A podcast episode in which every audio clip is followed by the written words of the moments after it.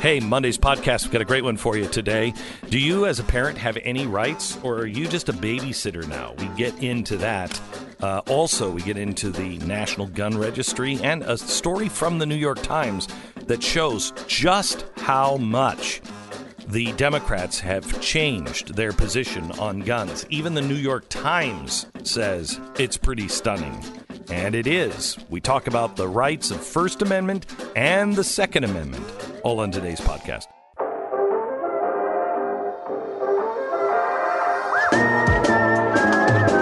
You're listening to the best of the Glenn Beck program. So, the New York Times surveyed the 2020 Democrats on gun control, and they found that there are there are some dividing lines here. Um, not a lot of dividing lines, I think, between um, the Democrats. I mean, there are a few, but between anyone who believes in gun rights and the Democratic field, there's some really, really uh, bright lines being drawn.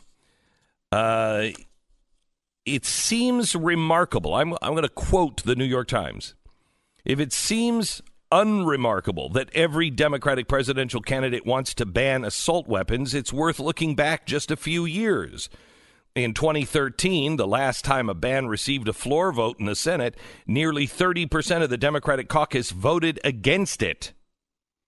The Times survey adds to a pile of evidence that a segment of the Democratic Party is headed towards extinction. And that extinction, that part of the party, is the one that believes in the Second Amendment. It is no longer politically tenable to be a Democratic presidential candidate and support the sale of an AR, which has become the weapon of choice for mass shooters. no, no, it hasn't. Handguns also are used. Several other policies had unanimous support among the candidates who completed the survey. So called red flag laws, which allow confiscation of guns from people judged to pose an imminent risk to themselves or others. This is, this is one of the more dangerous ones, in my opinion. The so called red flag laws. We already have those. If you think someone is a danger to themselves or to others, you already can call police and they will already take the gun away from them. They'll have to go to a, a mental hospital and be checked out, but that's the system we have. There has to be due process involved, and what they want to do is get rid of that due yeah, process. It's, it's too slow. And the Democrats. Oh, too slow for due process. Yeah. And the left continually gives commercials to the warning signs of what's going on. You mentioned the Ben Shapiro thing earlier today um, where he talked about defending the lives of his children against someone coming and trying to take them from the government. Uh, and it was a big, big issue over the weekend. Well, what was the response from Eric Swalwell, the uh, former presidential candidate, congressman? Uh, he said, perfect use of red flag laws. The second someone disagrees with their opinion, well, all of a sudden, they're too crazy to have their guns. If you're wondering how these things will be utilized, Eric Swalwell just gave you a commercial for it. He didn't like Ben Shapiro's rant on the internet. Now, take his guns. And this is the demonstration of why I believe in the Second Amendment. It's not because I like to shoot. It's not because I my family and I we we do it all the time and we enjoy it. It's not that I'm going out and hunting for my food. I have my guns for one specific reason, and that is a check on the balance of power. If you think the United States government is not afraid of people with guns, why did Swalwell say that? Why would Swalwell say, well, if you disagree with us, we have to come take your guns? And he didn't say that, but he said what Ben Shapiro said was a was a uh, a good reason for the red flag laws. Well, what Ben said was, "My children belong to me." And if you want to come and take my children away because I won't teach them that there are no genders, I'm sorry. Uh, you meet me at the front door with a gun because I will defend my right to teach that to my children and to keep my children. That to me is perfectly reasonable. Perfectly reasonable. I would never think of the state going in and taking somebody away, their children away, because they um, uh, they believe that there are 97 genders. I would say, well, you know what? Let the free market work that out. Let the public work that out. You know, that kid is going to grow up and he's going to believe all kinds of crazy things. Well, that's okay.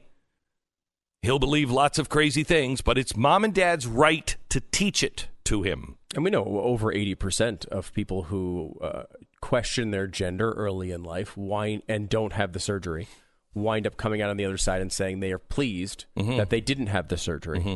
Uh, you know, that's just eventually people kind of figure that stuff out. Now, if you want to change the sex of your four year old, six year old, even 10 year old, well, then maybe we should maybe we should talk about that as a society because that's a new idea. I, I think that is abusive because you're making a change they cannot change back. And they might like princess dresses today, but as Stu said, studies show later they don't. So if you are fundamentally altering their body and their chemistry, well, that, that's a that's a that's something we should all discuss. But right now, it's totally fine. You can do that. That's totally fine. When did we decide that? When did we ever? When did we ever voice that? The elites are voicing that, and they want to jam that down my throat. No. Well, that's funny too because it's it's really the reason why we didn't all decide that is because a lot of times it's kind of none of our business. Yeah. Right. They, they, they are taking advantage of the thing that they want to end. Mm-hmm. The, the advantage of, of parental choice and, and you can raise your parents however you want. Now, you're talking about physical changes uh, in you know cutting somebody open for a surgery they don't need. That's covered under other laws. But as far as arguing for those things, teaching your kids that there's 97 genders, that's, it's that is completely your right as a parent. Right. It might be something that you think is nuts. Yep, it's your right. You I don't do like it, but that's your right. Yeah. I I teach my faith. This you know what's so crazy is my faith came out with the proclamation of a family in the 90s. And I remember everybody going, what? Why would they issue this? And it was a very big deal. It's a cornerstone of our church. And it talks about how sacred the family is and that gender is something that is assigned eternally in heaven that you are born male and female, and they are not to be changed or trifled with. This is in the 90s. It's specific about that. So now you're going to come and tell me that I have to teach my children something that my faith says absolutely not. Absolutely not. No, I you know what? I have a right to my faith to my practice of religion, of raising my children. And if that means I meet you at the front door with a gun, damn right, I'll meet you at the front door with a gun. Now, I don't believe my faith will say that. but that's the way I feel. So, okay, so red flag laws. There's the first wow, one. That's only one. We just got through one. One, one. of the policies proposed. A ban on high capacity magazines. That's the dumbest thing I've ever heard. Do you know that you have something called a 3D printer and you can print magazines? The bad guys will just print them. I mean, people who have a 3D printer who obey the law, they're not going to print them. But you could print those at your house. It's so ridiculous. So stupid. I mean, and, and, to think that you could stop them from being mailed around, ordered on the internet is insane. Uh, an unnamed relative of mine um, recently told me that they got uh, in the mail a, uh, a gift from uh, a friend of theirs, uh, which happened to be um, edibles, right? Uh, you know, marijuana laced food. Okay. How you stopping that? I'd like to know, how, like, right? Texas doesn't have it legal. Mm-hmm. Uh, Utah doesn't have it legal. But you're telling me you're going to stop? Are they going to in, individually inspect every package of gummy bears that gets mailed to see if there's marijuana in it? It's just effectively legal in in every state because of things like this. Try to ban it. Anyone who wants it can get it, right? And the same thing that's happened with these tiny pieces of plastic or metal that could easily. Eh, we're talking about a container.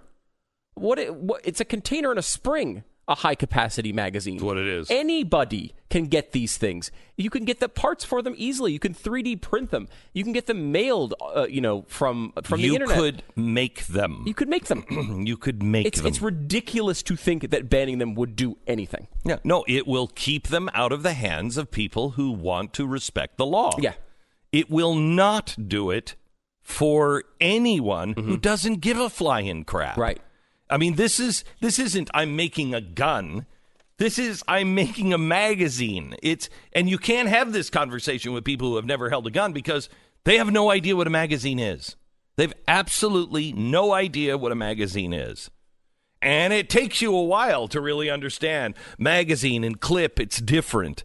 And you know what? Once you learn that, you're like, uh, yeah, I understand. It's like we're not a republic. We're not a dem- democracy. We're a republic. It's one of those things that people don't get, and it drives people nuts because you cannot have an argument with somebody who doesn't even understand the difference between a clip and a magazine because it shows you haven't been around it enough to understand it. How am I going to have a, converse, a conversation with you about a gun when you can't tell me about the little plastic thing that you put bullets in that goes into the gun or a little metal thing that holds all the bullets together before you put them in a gun? Uh, yeah, right. And and there's no way to have that conversation No. because the person you're talking to has no knowledge on the topic. No. And, and, and this is this goes to also what what stupid Beto's campaign said about all of this when they talked about you know people when you try to ban their AR-15 or take it from them, what's to prevent them from keeping these guns? They're just going to keep them. And Beto's uh, representative said, "Look, no, we believe the American people are law-abiding, and when it comes down when these laws are passed, they're going to mm-hmm. follow the law and mm-hmm. handle them in. Mm-hmm. Well, then why are you passing the law? If you believe that they're following the law, why are you taking their guns? They're going to cross the line on keeping their gun, but not this evil murder. The people you are talking about, you're admitting that your law has no effect. Because you're only taking them from the people who care about Right. the law. care about the law to not, let's say, shoot up a movie theater. Right? Like, these are not the people you need to worry about killing others. The people that are going to willingly turn in their guns, see- you're only taking them away from the most compliant people. because this honestly is not about guns. Yep. As I wrote in the book called Control, it's not about guns. This is about control. And our founders understood that. They knew. That's why you have the Second Amendment. You know, um, England.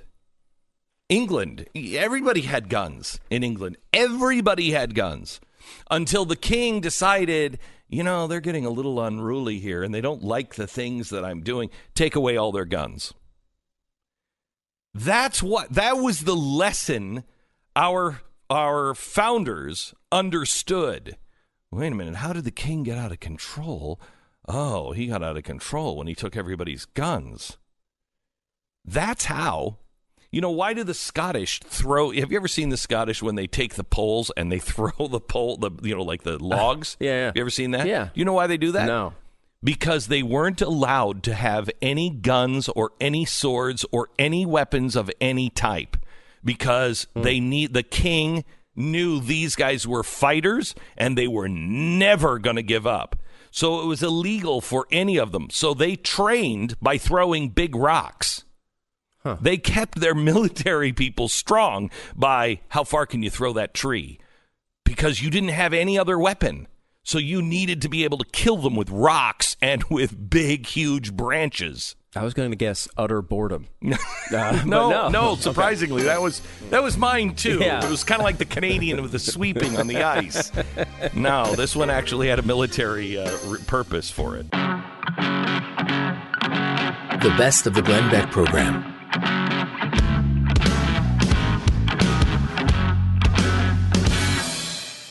Hey, it's Glenn, and you're listening to the Glenn Beck program. If you like what you're hearing on this show, make sure you check out Pat Gray Unleashed. It's available wherever you download your favorite podcasts. First, let me start here so you know exactly where I'm coming from. My church has made a proclamation called Proclamation of a Family. Now, they didn't do this because they were freaking out about what is happening right now and rushing just to say something so they could keep their bigoted view. No, they made a proclamation to the world on the family. And they did this in the 1990s. And quite honestly, anybody in the faith went, duh, when it came out. Now it looks a little prophetic. Second paragraph. All human beings, male and female, are created in the image of God. Each is a beloved spirit son or daughter of heavenly parents, and as such, each has divine nature and destiny. Gender is an essential characteristic of individual premortal, mortal, and internal, uh, eternal identity and purpose. So, my faith has been teaching forever that gender is not fluid. Gender is not a mistake. You are not a mistake. But now, Beto and the others in the Democratic Party would like to remove that responsibility. And if you think that it's not happening, think again. Now, I tweeted 100% support behind Beto. What is the Second Amendment for, if not to protect the First Amendment? And I said, if you want to be a parent uh, that's more of a babysitter, just go to Canada. Are you a babysitter or are you a parent? As a parent, you get to direct the affairs and decisions of your kids while still respecting their basic human rights as human beings. You help them determine their course in life what they wear, what they don't at the beginning, what they eat, when they sleep, the books they read, what games they play, when they get a bike, when they get their first BB gun. It's an awesome and terrifying exp- experience and responsibility every single minute. And if you're a good parent, you worry all the time about that one kid that's going to come in and influence them and steer them in another direction after all of the hard work you've done. And then we pay a university to do it. The responsibility of not screwing something up. And I got news for you. We all screw our kids up. We all do. We all make mistakes. What if you let them eat too much candy? What if they sit too close to the TV and get eye cancer? What if letting them play with your Apple Watch results in accidentally sending dozens of pictures of your nose hairs to your PTA president? As far as your kid is concerned, you are a bit of a benevolent dictator at least until they get into their teens and figure out that you're mostly full of crap, you really don't know what you're doing. Those are fun days. As a parent, you and your spouse run the show. When you have a babysitter, they only have a select set of discretionary powers that you delegate to them. They run the set of plays that you select. Feed them this. Put them in bed at 9. Video games only after homework is done. Babysitters, the good ones at least, simply do the list of things that you tell them to do. They don't have any authority to engage in life altering actions for your kids. They are then there to tend for a very short period of time tend to your children, but not decide who your kids will be or how they will be raised. School is not a babysitter. School is not a parent. Are we parents anymore? Do we get to decide how and when our child develops? Should they take the Flintstone vitamins or not? Should they get all their vaccinations or not? Are they ready to learn about the birds and the bees or not? Are they mature enough to have a sleepover, to carry a cell phone, to ride bikes across Main Street, to buy a soda at the Dairy Queen? These choices aren't yours anymore. You can't send your kids walking down the street just to go to Dairy Queen. God forbid somebody sees that child and says you're an irresponsible parent. What? They were going to the park to play. I got so much hate mail from people Oh, really? What rights have I lost by living in Canada? A lot. What rights have I lost living in, in Great Britain? A ton. Ask Charlie Gard's parents. The child whom British socialized medicine decided it was too expensive to treat for a severe disorder, and they left him on feeding tubes to die, despite the parents' pleas to remove him from the hospital and take him to another country for attempts at treatment. Despite the court battles and the global press coverage, the death panel, yes, the death panel decided it would set a bad precedent. And, and then all the parents that didn't have the chance and the choice to treat their children, well, they might, they might, uh, there might be an uprising. Even though, even though the children could be taken outside of the country at zero cost to the, to the government, you can't allow the parents to do that. What about in Canada, where it's considered legal child abuse? not to address your child with their preferred gendered pronoun at any age.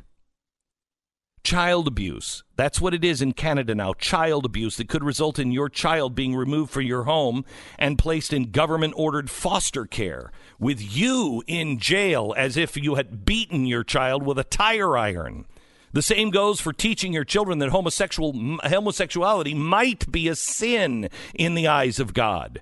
Also, federal offense, punishable by potential jail time, even if your religious beliefs indicate that it's a sin. That's why my people came here to America and not to Canada. We came here because we knew we had certain rights that no one else guaranteed.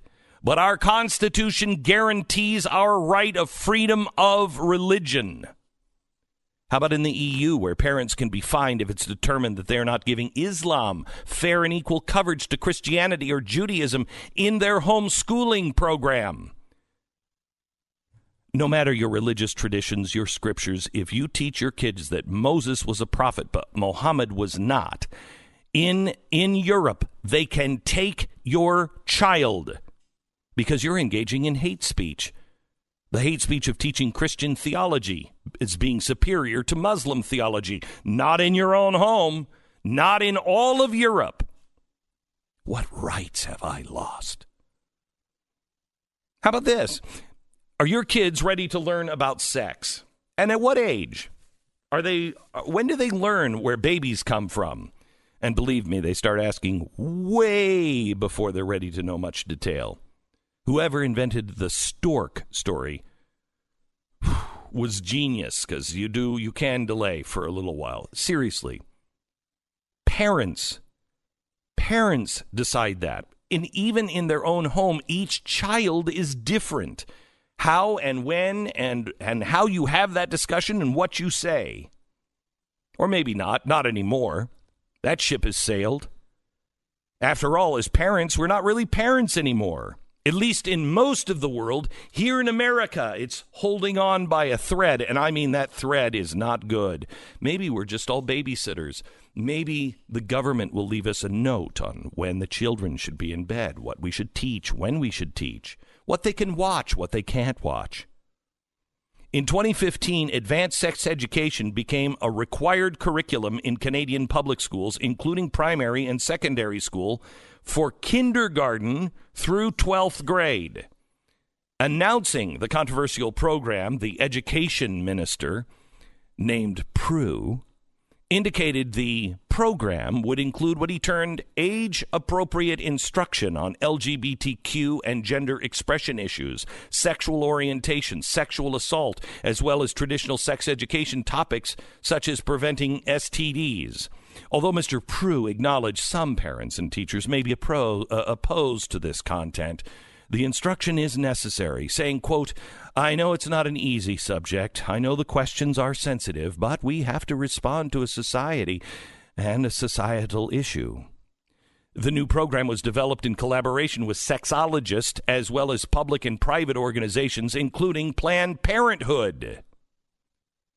When asked if parents who objected to the content would be allowed to opt out of the new sex education program, Mr. Proulx indicated such waivers would be allowed only in exceptional cases, such as if a student had been the prior victim of sexual abuse. Other than that, no exemptions would be allowed for moral or religious belief. Canada and all those who tweeted me, what have I lost? You lost it long ago, and you probably don't care. Americans, at least some of us, still do. Because we are guaranteed that right. You never had that right. We were guaranteed that right. And Ben Shapiro is right. That is the only reason the Constitution exists or the government exists. This is the only reason. governments are instituted among men to protect those rights. But that's not all. It gets worse not only in Europe, but we'll take a look at what's happening here as well and continue to ask yourself are you a parent or are you a babysitter? This is the best of the Glenn Beck program.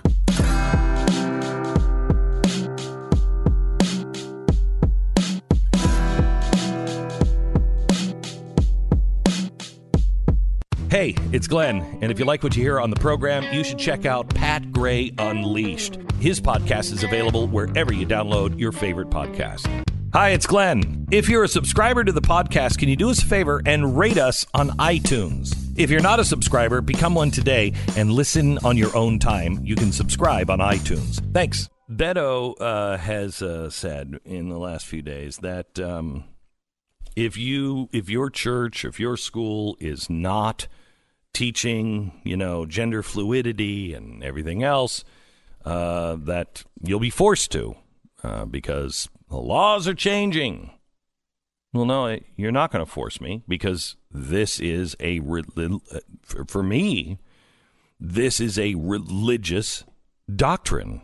My doctrine of my church is that, and this wasn't just made up, this is 30 years ago, that gender is uh, part of your identity, of your soul, that there are no mistakes, and that male and female are specific and they are assigned. You don't have to believe this, but this is what I believe.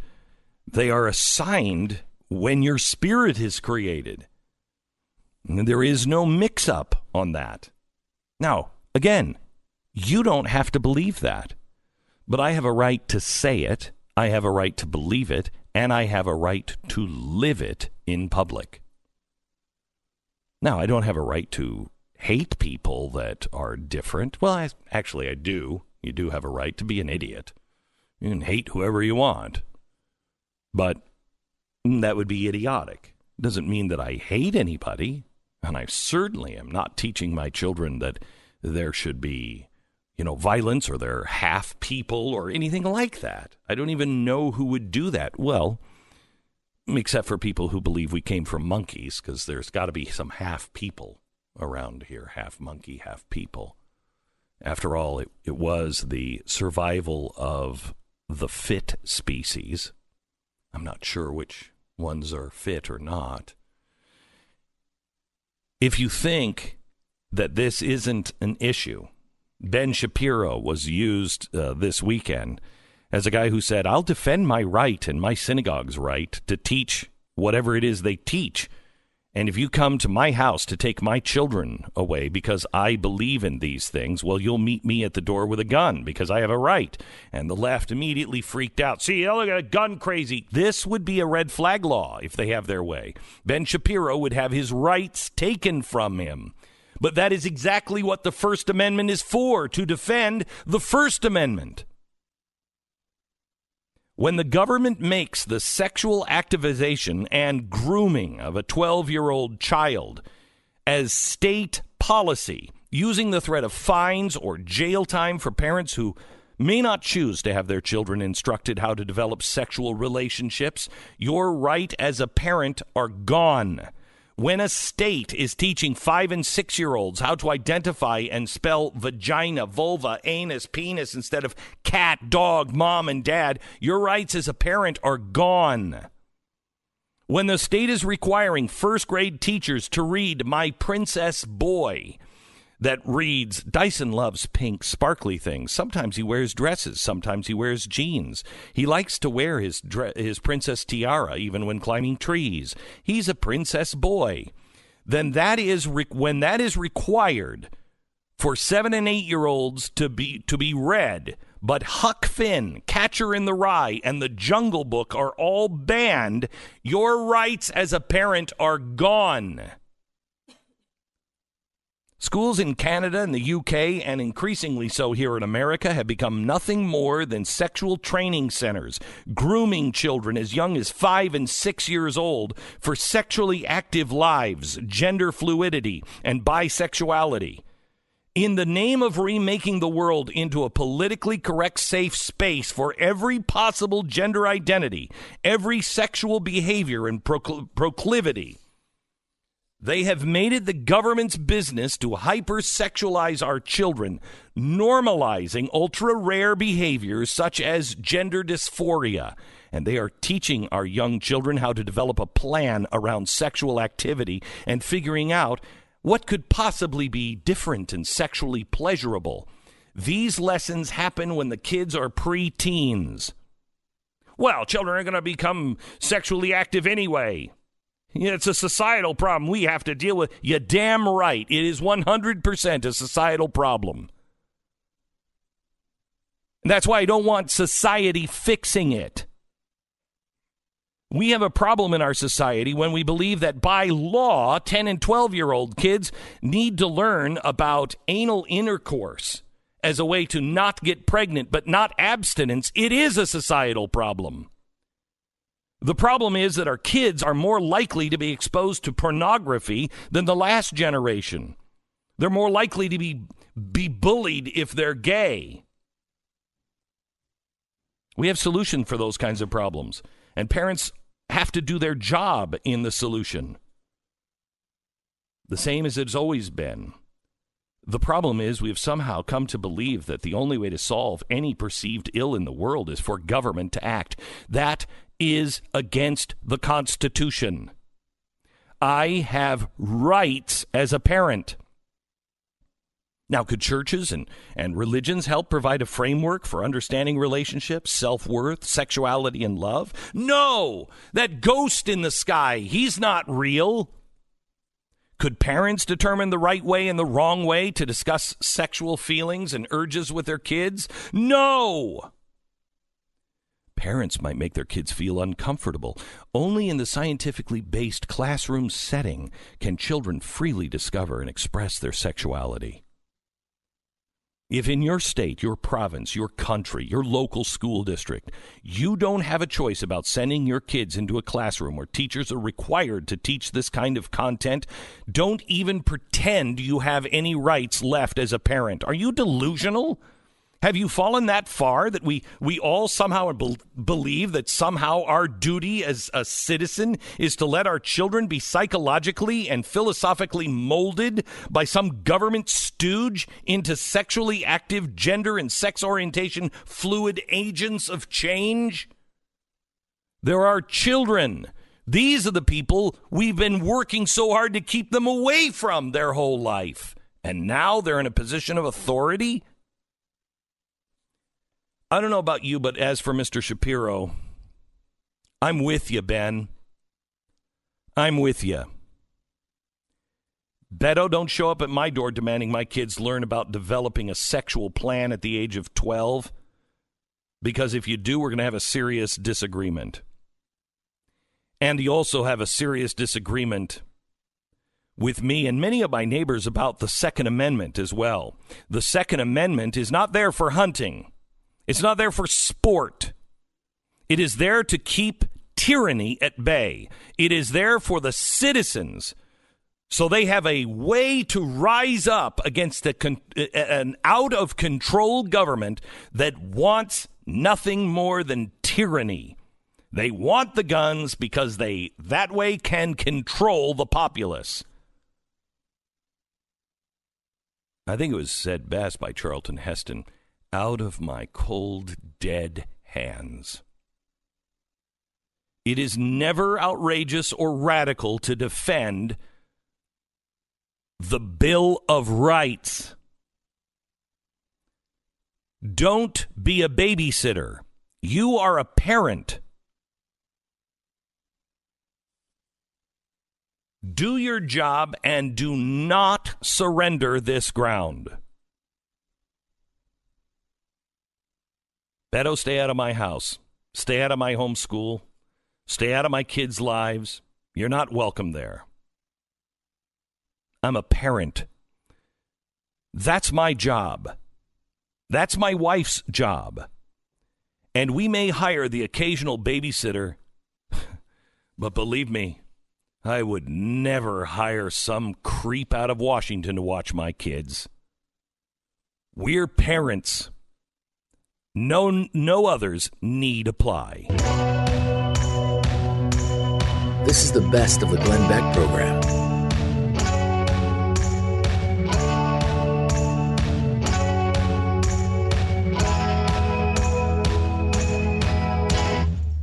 Like listening to this podcast? If you're not a subscriber, become one now on iTunes. And while you're there, do us a favor and rate the show.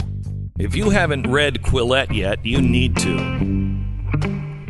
Quillette is a, a place for thinking people. If you if you don't mind, if you think getting uh, angry at somebody else's opinion is the way to go, don't read Quillette.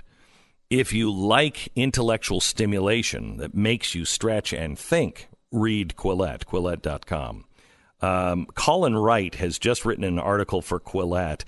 No one is born in the wrong body. He's an evolutionary biologist, uh, and I'm not sure I understand all of uh, all of his uh, uh, his charts and everything else here, but I think I do, and I thought you should hear it too. Colin Wright, welcome to the program.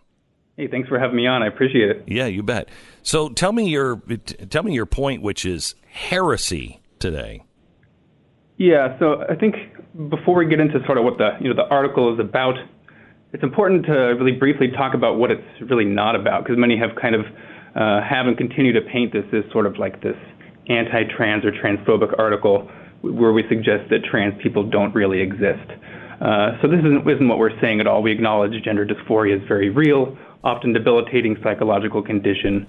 Uh, in serious cases, maybe transitioning one's body to appear as the opposite sex uh, you know, could pr- probably reduce these symptoms. We, we, don't deny any of that.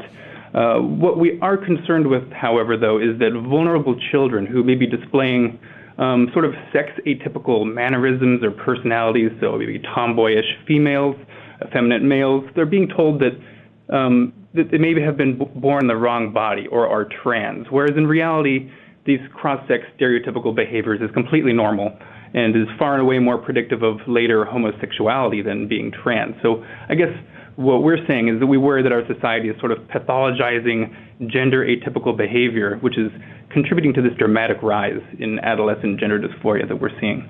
So there's a couple of things that come to mind on this, and and and this is the point of when I uh, was introducing you on uh, are we are, you know we're just accepting these things and just throwing them in and are we doing more harm um, the way gender dysphoria is being taught and and so widely embraced you I agree with you I mean there's all kinds of things that happen with our children but studies show that what is it 80 or 85 percent of those who are, are probably now being told or have gender dysphoria they grow out of it and either become straight, gay, lesbian, bisexual, but not transgender. So aren't we actually targeting the LG and and Bs and and leading them into saying, no, you are definitely a T?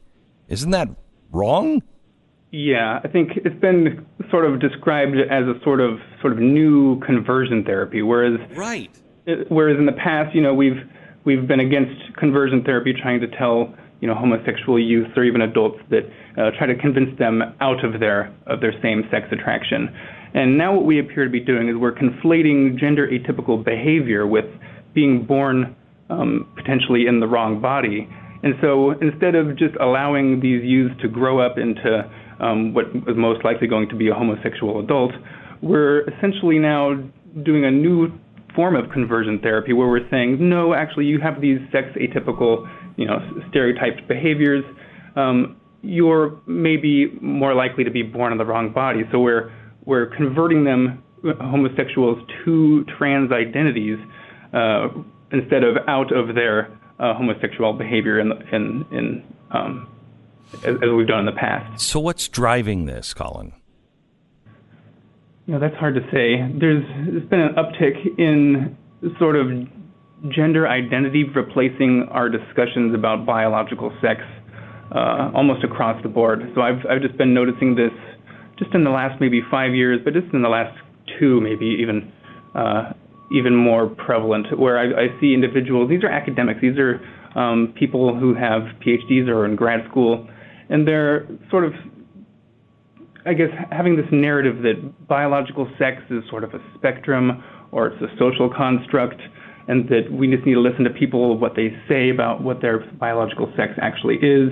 You know, we see this ideology of um, people not not being you know having their sex described at birth, but they're having their sex assigned at birth, uh, and sort of this conflation just with with sex atypical behaviors with biological sex itself. Whereas in reality, over 99.98% of all individuals are going to fall unambiguously into one or the other sexes.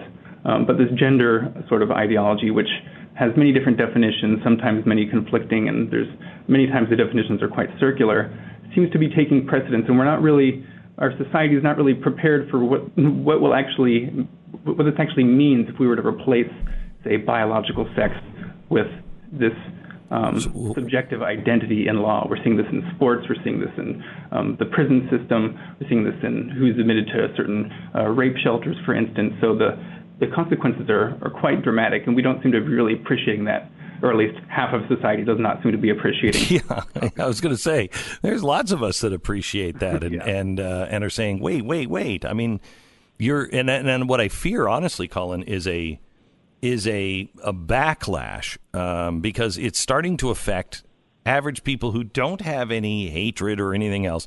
But you know, I've got a daughter and she's in volleyball, and a guy you know comes in volleyball. He's just he's built differently and you know, or if if she's a you know a runner in long distance uh, running or whatever, and some guy says I identify as a female, well now he can run on the team, and you're just you're hurting women. You're hurting women.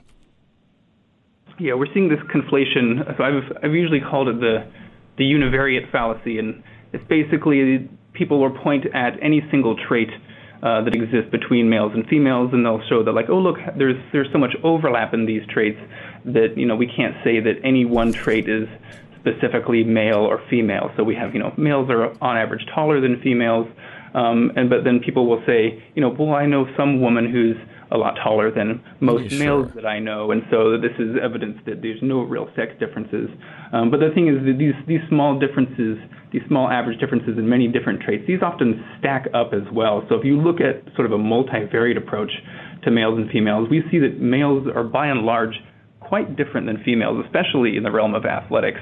Uh, so we com- you commonly hear people say that you know males and females come in all shapes and sizes or something like that, and that you know we shouldn't uh, prohibit any male from competing against females because you know, oh, here's a, here's an example of a really tall female, um, and that's just frankly quite absurd because you know even though females come in quote unquote all shapes and sizes, it's it's no random chance that no female has come in the size and shape that's been able to compete in sort of the NBA or the NFL. And these are leagues that don't actually bar female athletes from competing. It's just that no individual has ever, no female has ever been able to compete in these leagues. Uh, one quick thing to point out too is that these small differences in just the average traits, say a height or strength, uh, even though there might be substantial overlap among the general population, when we're talking about things like sports, we're talking about the extreme, the elite of the elite. And when you look at the tail ends of these distributions, uh, in you know, of the elite of the elite, we see that these are way more dominated by males, like proportion wise. So we can't look at our everyday experience kind of use this as a as a metric for how the extremes are going to behave. Talked to Colin Wright. He's the an evolutionary biologist at Penn State. His uh, piece in Quillette is "No one is born in the wrong body." Uh, Colin, I'm curious to your thoughts on being in this community, and because we hear a lot of the experts who would disagree with you, who would say the exact opposite of everything that you've said so far is, you know, when it comes to summarizing these things. Would you say that it is more of a political uh, opposition to what you're saying, or is it a scientific one? Is there a large scientific community that actually does not see these things that I think the average person sees as basic human facts of existence? Yeah, so I, I do see it as being driven largely by politics. At least that's influencing um, their conclusions. I, I, don't, I wouldn't say that this is done intentionally. I don't think these people are being dishonest but I think they may be more difficult for them to really spot the fallacies in their own arguments that they're making, such as when I referenced before. Um, you know, sometimes people will look at a, a univariate metric of differences between the sexes, and that fails to take into account the multiple ways that males and females differ. Um, I've, I've tried to point this out on you know threads on Twitter and articles that I'm writing, but um, I haven't seen this actually refuted in any coherent way. Um, and the, the fallacies pretty much just stand for themselves, and even if we criticize them, they, they tend not to go away. And the main method they seem to be using to sort of silence voices like mine and others doesn't seem to be actually engaging with with our ideas and the content of what we're saying, but it usually is um, sort of just the, you know, you're a bigot, you're a transphobe. Oh, look, you're publishing in Quillette. This is a yeah. mag- magazine that's known to publish, you know, race science or, you know, whatever they want to accuse. Just sort of a guilt by association. They'll point to some some problematic figure that might agree with you, and they'll say like, "Oh, you also agree with this one person who's you know a, a bad individual, so you, therefore you are bad too." So yeah. uh, it's largely the silencing tactics that are being used, which is really uh, quite aggravating. So does this make Colin your world? I assume you always you grew up always wanting to be a scientist. Um, does this make uh, is science in a uh, golden era or a uh, or a, a, you know not dark ages but headed towards a seeming dark age where if you're if you don't agree you're a heretic yes i'd hate to sort of lump all of science into this so there's certain fields that are more plagued by this sort of ideology than others so i wouldn't i don't think particle physics is particularly influenced sure. by by sure, gender but in, but in your as a biologist as an evolutionary biologist yeah, so I, I definitely see it among grad students and even faculty. And before, because I published another Quillette piece before called The New Evolution Deniers, where I mentioned similar types of things. And I sent this to mentors of mine, people that I that I knew sort of agreed with me um, in my professional circle.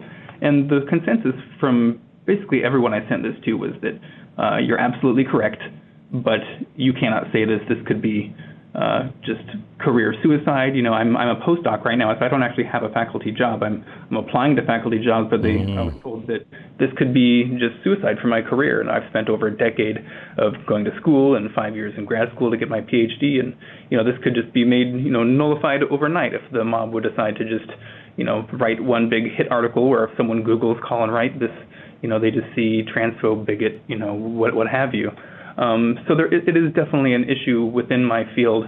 It gets worse, I think, when you go to the, the psychological uh, sciences, um, worse when you go to sociology, worse when you go down to women's studies, et cetera, et cetera. But these, these other fields are definitely um, influencing uh, my field too. And there's, there seems to be a sort of a sort of a, almost an Orwellian thing going on where if we criticize social justice, you know, social justice in their minds, they, a lot of people sort of equival, uh, equate that with just civil rights. So if you say I'm against this social justice ideology, they are here like, oh, you're against civil rights, and so you really can't win. It's almost, you know, you think I disagree with the, uh, you know, the uh, Department of Truth. It's like, well, you disagree with truth. So there's sort of this language game going on where it's hard to actually engage with ideas without immediately being just painted as a as a bigot in any way they want to, so they can dismiss you. Um, quickly, because I've only got a few seconds. But what made you decide just to do it anyway? Um, mainly because I've always been interested in sort of the larger um, sort of meta narrative around science and defending science. I used to defend evolution from the young Earth creationists mm-hmm. back in the mid to late 2000s. Mm-hmm.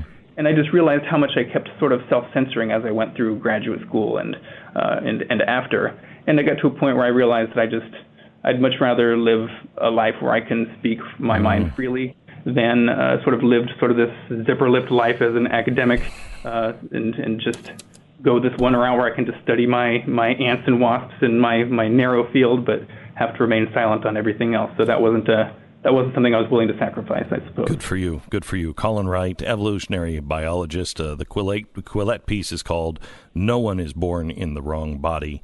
Uh, you can follow him on Twitter at Swipe Wright, spelled with a W. Thank you so much, Colin. Appreciate it. The Blaze Radio Network. On demand.